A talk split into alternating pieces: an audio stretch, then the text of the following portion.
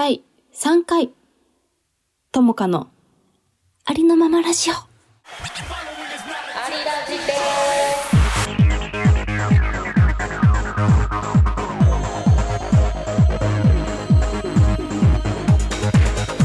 多分みんな必見ですよ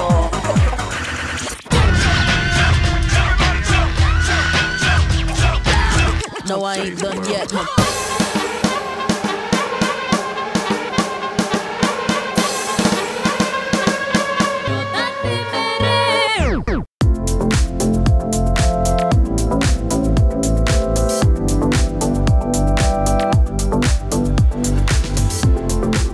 始まりました。第3回ですね。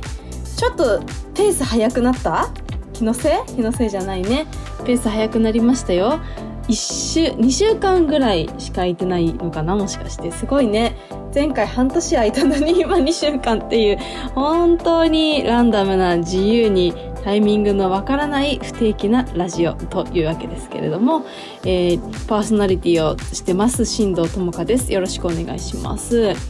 えさてこれこれから第3回から初めて聞く人もいるかと思いますのでちょっと自己紹介しましょうかね。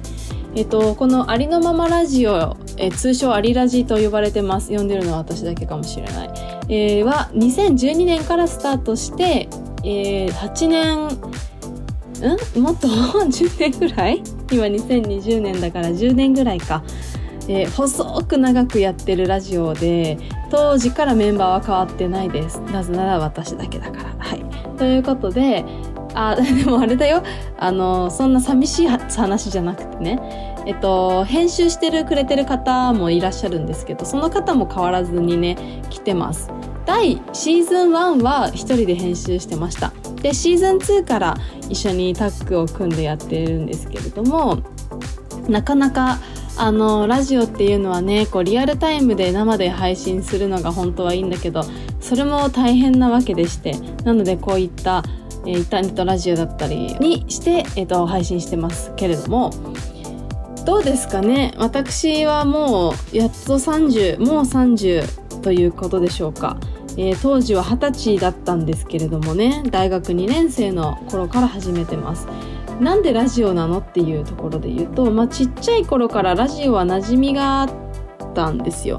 まあ、両親も聞いてたっていうのもあるんですけど、あと受験勉強の時かな。高校受験とかの時、まあ、大学受験もそうですけど、ラジオ聞きながら勉強してたなと、懐かしいなと思います。で、その時に、あの私もともと MC の仕事とか高校生ぐらいからやってて、まあ、それはなりたくてやってたかでいうとそうではなくて依頼があってやってた。でも結構喋るの好きであ喋ってお金もらえるんだったらやりたいなとかっていう。そしたらなんか案外お褒めいただけるんだっていうね。私のこのキャラクターが一番活かされるのはラジオなのっていうか喋りなのかなっていうことでずっとやっててまあ依頼主クライアントさんがいてその媒体があって喋るよりも自分の好きなこと好き勝手喋りたい。で始まったのがありのままラジオです。ありのままラジオってタイトルだからこそ何でもいけるみたいな感じだったかな当時は。であのーそれから月日が経って配信できたりできなかったりでシーズン3まで10年やってきてますけどもね過去の振り返るとなかなかき気張ってるっていうかあのかしこまってるっていうかこう構えてる感じだよね喋りもね。しっかりさあそれではみたいな感じ やってますよ。懐かしい恥ずかしいですね。今はもう力抜いてやれてるのかなって思います、まあ、力抜いてというのを意識してるというよりも抜けるようになったが正解なのかな。うん。ですね。で私新藤智香は今現在30歳、えー既婚者になったわけでして子供が1人 10, か11ヶ月になりますね今月でいますと。いうわけでまあママになってからこうラジオってどういう風に変わっていくのかなって自分で自分に対して楽しみだったけどそんなに変わらなかったですけどね。うん。ただまあ大きく違うのはこれをいつか娘が聞いた時にね恥ずかしくない発言をねしてたいなとか思いますね。うん。ではそんなところで、えー、と今フォトグラファーっていう風に名乗りながら写真家ですね日本語で言うとね名乗りつつ、まあ、芸術家アーティストとしての、えー側面もありつつ、まあ、ママという第3の顔もようやくできたんですけどもスリーフェイスと思いきやでも結局私は一人だからなとも最近思ったりしますね。うんまあ、なんでスリーフェイスっていうかっていうと、まあ、ダンサーの側面もあるわけでだからこうどれもねやっぱ表現としては私なんだけれどもやっぱり伝え方ですとかその時その時でこうモードに入るチャチャンネルが違うスイッチが違ったりするからまあ顔が3つまたは4つあるのかもしれないね、まあ、自分の知らない顔ももしかしたらあるかもしれないと思いながら今日やってますけれどもという感じですね。雨降ってきたね。聞こえるかな？拾ってるか。な はい。じゃあちょっと前回の流れからで言うと第2回で京都グラフィーに関して触れていったので今回京都グラフィーに行ってきましたよということでレビューをお話しできたらなと思います。それでは行ってみましょう。ピックでございます。ピックでございますということで今回京都グラフィーどうでしたか？っていうね。ともかさんどうでしたか？すごい良かったです。まずえっ、と、そもそもこれ見に行きたいんですって言ってたギーブルダン行ってきました。初日ですね。えっ、と、5月の3日から行ってたんですけど、行ってきました。えーシャネルネクサスホールっていうことで、芸術を愛した、え支援したシャネルの創設者ガブリエル・シャネルの精神に基づいて年間を通して展示会や音楽会、えー独自の文化イベントを展開していっております。この2013年より京都グラフィーにて参加していると。で、10年目を迎える2020年は、ファッション界の代表の一人、えギーブルダンを展示ということですね。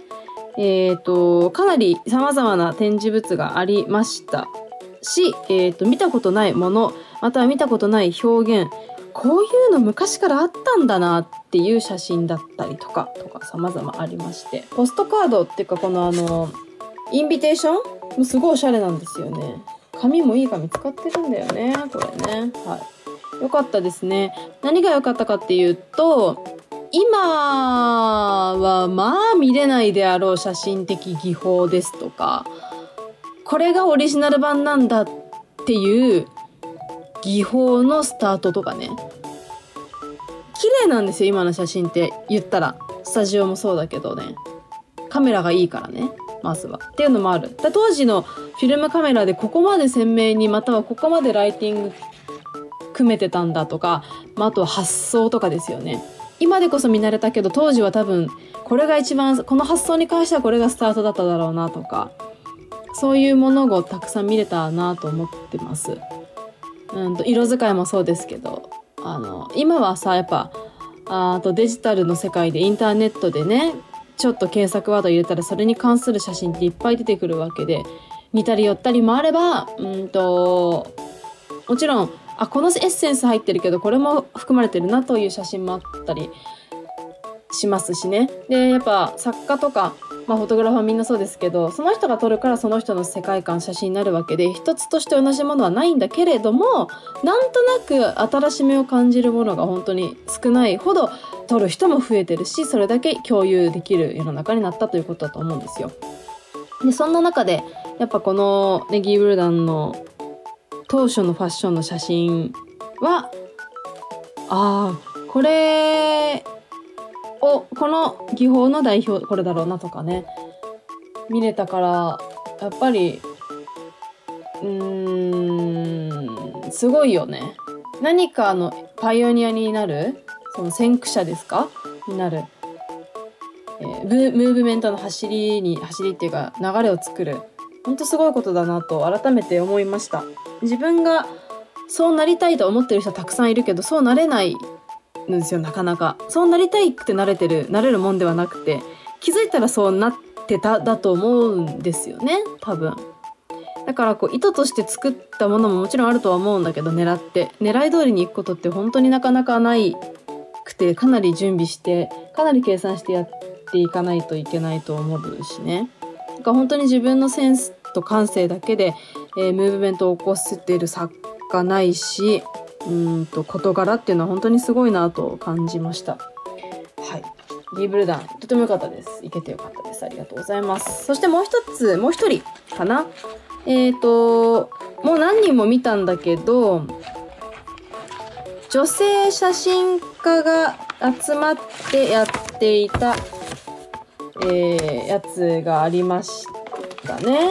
それもすごく良かったんだけど、それよりもまず先にこっち話そうかな。はい。えーこれですね。京都グラフィーで一番最初に行ったのかな？琵琶湖流水記念館というところで見た展示なんですけども、人魚の涙というコンセプトのものを見てきました。はい。えーこれはですね、どういうことかっていうと、ちょっと読むね。えー毎年800万トンのプラスチックゴミが海に捨てられていると推定されていますと。これは1分につきダンプカー1台分に相当します。えヨーロッパは世界第2位の地球環境汚染地域です。えーこういう環境に関する写真ですね、まずはね。はい。で、この、ざっくり、これ長いから読むと、私が説明した方がいいね。家庭ゴミのこと人魚の涙って言ってるんですね。マイクロビーズ、ちっちゃなゴミのことです。で、この展示で何を表現してたかっていうと、えー写真何枚だったかな？全部で25枚の写真があったんですね。で、その25枚の写真がかなり拙者でゴミを取っていたんですよ。水の中にある微生物とか、水の中で生まれてしまった、えっ、と、そのゴミが生み出した、えなんていうの？汚染された水、そのババクバクテリアじゃなくてなんだっけな？なんかそういう汚いらしい、汚いというか、よろしくない生命体がうじょうじょしてたりとかするようなのを拙者で撮っていました。はい。その写真が25枚まずあって、え、これは何だろう？って言ったら、隣の会場で、この中の入ってるゴミを生み出しているゴミのある海の綺麗な写真が並んでたんですよ。つまりは、めちゃくちゃ景色のいい海。綺麗だな、色の綺麗な海。その中の海の水ってこんなに汚いよっていうこと？衝撃でした。うん。視覚的に遠くから見ると綺麗だなでも中見ると汚い。人間と同じですね。うん。もちろんみんながみんなそうじゃないんだけど、見た目すっごい綺麗な人でも中ではどんなことがあるかわかんない。汚いかもしれない。もちろんそのまま綺麗なこともあるけどね。でもまあそういう風に例えると、海は何に汚されたんだって人間に汚されたんですね。人間が出したゴミによって汚れた。その海の水、その海のプランクトンを食べている魚をまた人間が食べる。っていうこのサイクル。悪の循環、悪循環ですよ。ね。だから、あの、考えなきゃいけなかったんです、もっと前に。えもちろんそれはみんな分かってました。うん、だけど、やっぱりプラスチックを使わない生活っていうのは難しいですよね。うん。だし、ゴミを捨てないもちろんもっと難しいことです。ただ、ゴミを減らすことはできたかなっていうのと、こんなに私たちが水を、海を、自然を汚してるんだなっていうのがこの展示で、えー改めて分かりつつ、それを魚が食べて、その魚を私が食べて、その食べた私の体の母乳を娘が飲んでるというこの実態。ねえ。どうですか、なんかね、悲しくもなったけど、その悲しさっていうのは、誰に対して悲しいのっていうのは、海に対してごめんなさいもそうだけど、自分に対しても悲しいですね。こんな大人になって、30になってでも、このことに関しての、まあ、知識も薄ければ、えプラスチックゴミを出す出してしまっているという現状だったりとか、努力はしてるけれども、やっぱり私一人の力ではというところもあるから、これはもう世界が考えなくてはならないことですよね。うん。まあそんなことに対し、そういうことに対してフォーカスを当てた写真、または展示プロジェクトでした。うん。これはなんかみんな見てほしいなと思いましたね。写真表現の一つとしてはかなり、うん環境に関して触れていてとても刺さる表現方法だったなと思いましたね。うん、さあと今2つの展示についてお話ししましたけれども他にも、えーと、たくさんあったんですがさっきちょろっと触れた、えーと、女性だけの写真家の人だけを集めた展示をやっていてこれは予約制だったんですねで予約して見に行ったんですけどもえっ、ー、とあえて名前は控えますが様々な写真家さんがいた中でも表現としては私はそういう表現はしないけどその表現をできることそのものがマインドとしてやっぱすごいなっていう人たちだったなと思っててお父様が亡くなられたことをきっかけにそのお父様の亡くなってしまったお父さんの後を追うようにこうその後を追う、えー、お父さんの地元に戻ってその地元の中で父を探す旅というんですかねでその探してる中での写真っていうのがあったんですけどうんとそれを見た時に、えー、悲しみを写真で消化するという行為は、えー、私もやったことがあるんですね。もちろんすごくしんどい行為だしそれをまたしてやね写真として、えーと、データから、えー、紙にしてその紙にを自分でまあ、ていうのかな消化しでそれに対してこうキャプションをつけていったりとか考察していくという作業は、えー、あえなんだわあえてそのことから逃げないという強さがないとできないのかなっていう。蓋を閉じてしまえばいい。お父さんの死辛い。忘れたい。忘れちゃいけないでもそれに関して触れたくないではなくあえてそこを自分の中でこううん、ほじくり返しながら行くっていうか、より記憶に鮮明に残る形をとってるなと思っていて、んだよっぽど強、強いって言ったら違うのかな愛があるんだろうなと思いました。愛がないと多分乗り越えられないやり方なのかなっていう。そうだね。うん。だから写真表現というよりも、写真活動をがもうその人のライフなんだなっていう。うん。が本当に作家さんなんだなって思いましたね。お金のための写真とかじゃなくて、自分のための写真詩歌集ですかね。うん。詩的な写真でした、とても。ああって聞こえる？これ。うちの娘の泣き声ですけど。そうだね。非常にこう、心揺さぶられる作家さんたちの展示でしたね。あともう一人、あの私が記憶に残ったのは、鬼の写真？撮ってたね。鬼、あの、存在しないじゃないですか、鬼って。でも鬼の仮面とかをかぶって踊る文化がある街が地域があったりしますよね、日本では。その鬼が桜の木の下で踊っってる写真がすごく印象深かったですねあとそううんうんなんかこう踊ってる様はほぼ映ってないんですよ もうブレてて本人踊ってるからほぼなんか映ってない残像みたいな感じなんですけど多分確かにそこには鬼らしきものがいるっぽく見えるしいるんですよね。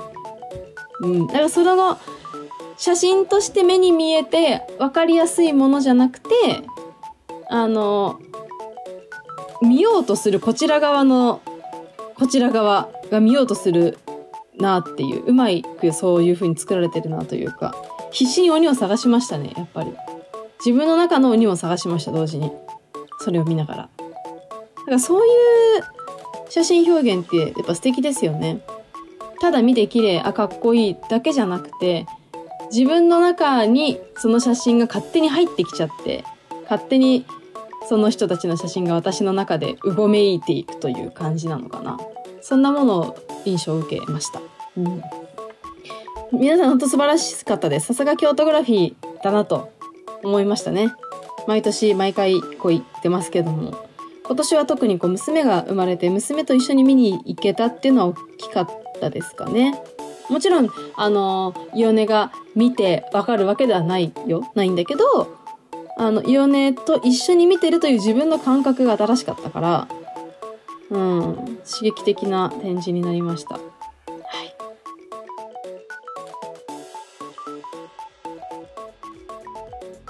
さあ、今回は結構ピックでございます。もりもりにお話ししたので、ね、もうエンディングいきましょうか。20分だね。結構話したね。本当はねあの音楽とかさ流したいんだけど 著作権上流せないんです。なので私が歌おうかなみたいな思ってるんですけど最近私が歌でよく歌うのはこれ。窓窓はもう開いている。なんて素敵なの。っていうね。はい。この曲。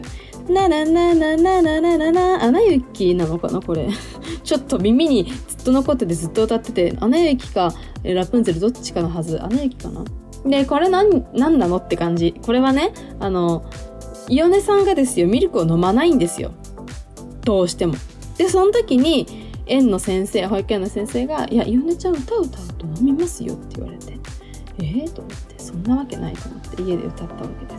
窓窓がもう開いている。なんて素敵なのって歌ったら口パーって開けてえ？哺乳瓶入れたらパクパクパクパクパク飲み始めて嘘と思って歌歌ったらでも本当にこれびっくり反射的にそうなんだと思うんですけど毎回どんなに泣いてても「窓窓はもう開いている」って歌った瞬間にパッて口開けて飲み出すんですですね。でパパさんとか歌っても飲まないわけ。やっぱママさんが歌なきゃ飲まないわけですよね。不思議ですね。条件反射ですね。もう歌が出たらミルクだ！みたいになるんでしょうね。怖いよね。だからもう刷り込みです。これが。刷り込みだ。刷り込みですよ、うん、すごいです。でもこれのおかげでどこでも歌えば飲むというあのイオネさんが出来上がりました。ついにですよ。私のこの歌を録音してあの飲まない時はパパチンこれ流して飲ませてます。すごいねやっぱ自分で言うのもなんですけどママの声わかるんですよ。はい、というわけで、えー、今週はこんなところでしょうか素晴らしい京都グラフィー、えー、そして歌を流したいけど流せないから歌うという手法に行こうかなと思いました。え、5月に入りましたね。えー、子供の日も過ぎまして間もなく来月イオネは1歳を迎えます。さあ1歳のバースデーはどうしようかなと思っております。また次回お会いしましょう。じゃあね。